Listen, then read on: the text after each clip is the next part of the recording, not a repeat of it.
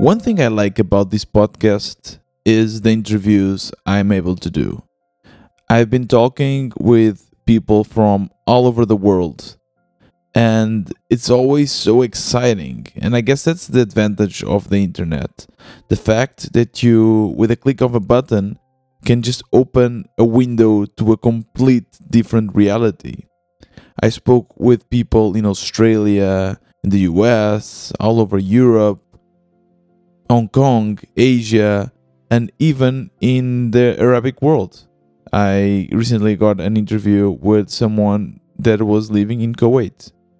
And it's always very fascinating to me to be able to speak and interact with with these people with you know to bring a little bit of my own culture and to learn a little bit from theirs. And uh, also to understand that we have a lot of similarities.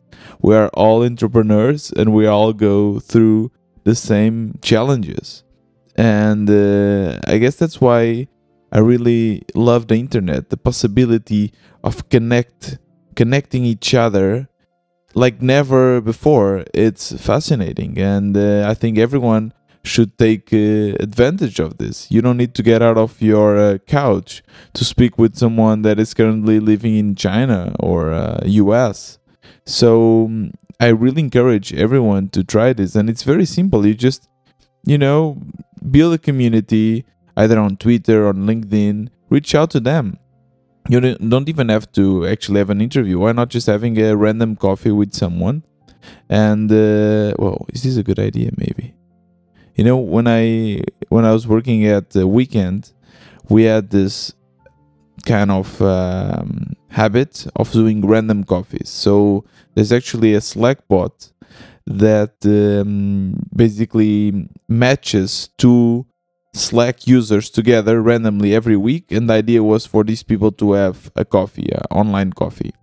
And this worked really well especially because we also worked with a lot of freelancers like uh, Christy. I interviewed him here here before in the podcast, and this really allowed us to connect with each other. And uh, you know, we just grab a cup of coffee and just speak. We could speak about our lives or just about the weekend. What about having this for anyone in the world? You know, you could just sign up. I don't know. It's kind of uh, it, yeah, it's. I was thinking if it was a kind of a secret date or a, a blind date situation, but I don't think so. It's you can just you you know be matched with anyone, with a boy, with a girl, with a dog. No, and uh, maybe it's a good idea. Let let me know uh, on Twitter.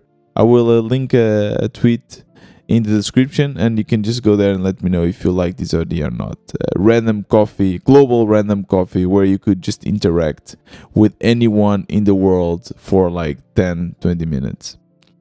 And uh, it's funny because these things really work you know? Uh, when i started working at weekend i came from trivago and in trivago there was no culture of remote working. So we would always work from the office and if someone else was working from home i mean you knew that you were bounded to miss you know some interaction some jokes some meetings.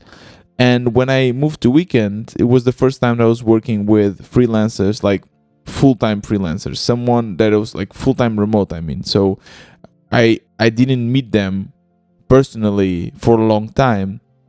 And uh, Christy especially made a big effort to make sure that we were still a team. And to do that, we had many techniques. We used Slack a lot, and uh, we, in our retrospectives, we would encourage people to, if you have a joke, if you want to say something, just write it in the chat instead of just, you know, saying it out loud, so that everyone actually can uh, can listen.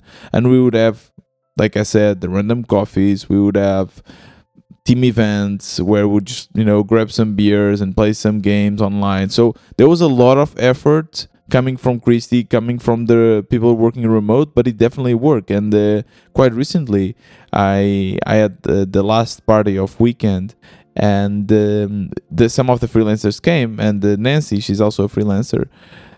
I don't know when i met her for the first time in person i was thinking but it's weird. I, I, think I already met you in person before. I like my mind. I couldn't wrap my mind around to the fact that I haven't met her before in person because we did such a great job, you know, with uh, making sure that everyone was integrated, even the remote people, and that, that's amazing. So, yeah, I think nowadays okay, it's always a bit different. I know what you're saying. Meeting personally and meeting um, remote is different, but you can still have a lot of the interaction and you can still uh, get to know a lot of people and really build relationships online.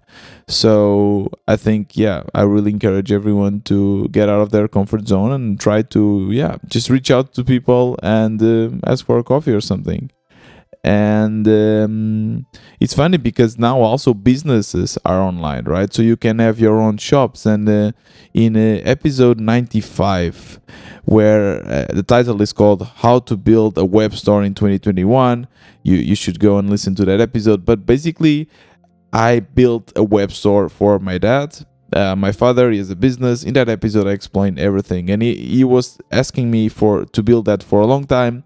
And then i i built it and I, I compared many other stores. In that episode you can check my comparison. But i end up going with PrestaShop i build a shop and i deliver it to him. And he's not super tech savvy but he, he knows his way around the computer.